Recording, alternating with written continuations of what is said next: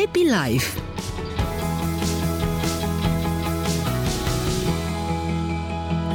zece și șase minute, bună dimineața, Oana Calnegru, îți mulțumesc că ești alături de noi și în această dimineață.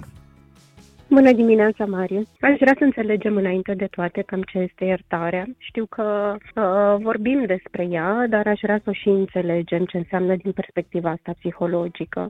Pentru că este un proces psihologic, iertarea apare atunci când ceva în relație s-a rupt, cineva ne-a rănit. Și iertarea este despre a încerca să vindecăm acea ruptură. Este ceva pe care și oferim, sau mai degrabă oferim, iertarea o oferim, atât nouă înșine cât și celuilalt, este ceva pe care și putem cere.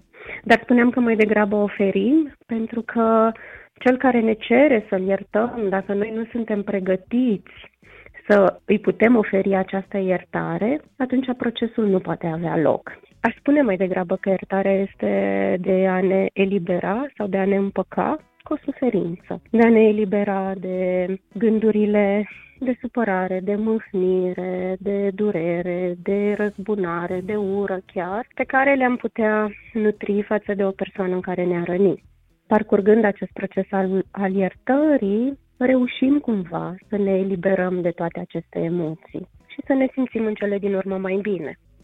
Ce ar mai ajuta să înțelegem este că iertarea nu înseamnă neapărat uitare. Pentru că de multe ori aud acest aspect, da, dar nu pot să uit exact. Ca să pot ierta. Și nici nu presupune acest lucru. Atunci când cineva ne-a rănit, rare o reușim să uităm asta cu adevărat, Simba. Dar putem ierta.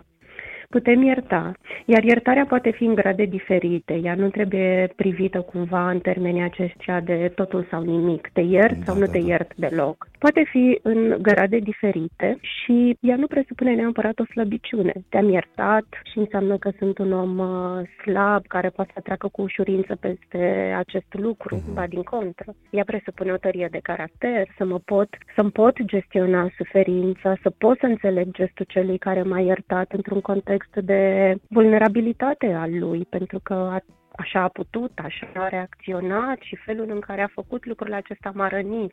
Prin urmare, acea persoană a avut un moment de vulnerabilitate de asemenea. Sunt oameni care, din păcate, nu pot ierta. Sau le este foarte, foarte dificil să facă această pace cu o persoană care i-a rănit. Cum de ajung da? oamenii în situația asta? Cred că m-aș uita mai degrabă la ce anume s-a lezat din interacțiunea aceasta. Sunt uh, anumite valori sau anumite uh, trăiri pe care celălalt le-a uh, creat, a încălcat anumite valori și mi este imposibil să pot ierta.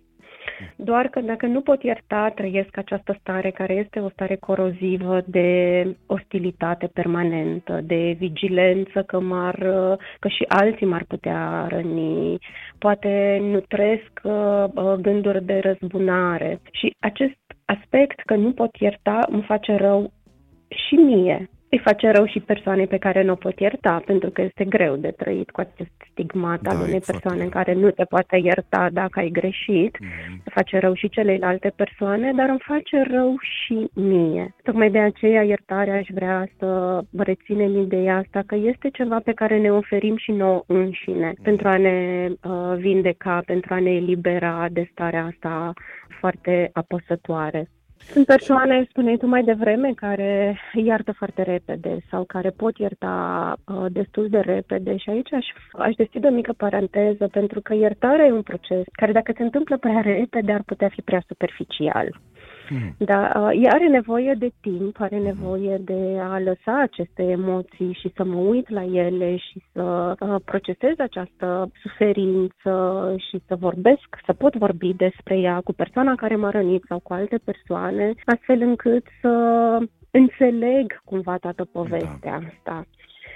Sunt persoane care iartă foarte repede și se grăbesc în procesul acesta al iertării pentru că nu pot tolera acest disconfort al suferinței, pentru că vor să păstreze neapărat acea relație, poate chiar într-un mod compulsiv, pentru că își asumă chiar vina celuilalt. Da, da, da, dar și eu am greșit și celălalt, iată, poate, îi poate fi explicată greșeala sau felul în care m-a rănit. Putem să facem această, acest proces al iertării și într-o dinamică relațională, adică într-un dialog.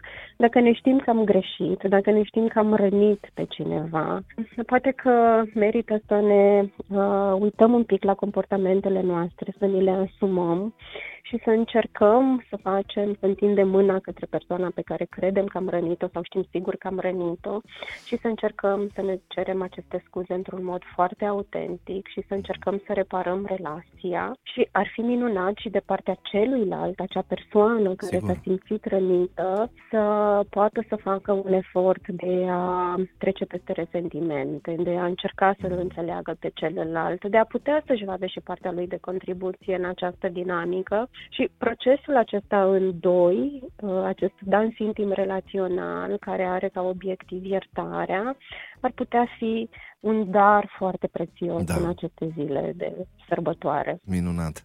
Îți mulțumesc mult, Oana Calnegru, sper să ne auzim și săptămâna viitoare. Mulțumesc, Marius, mulțumesc frumos! La revedere!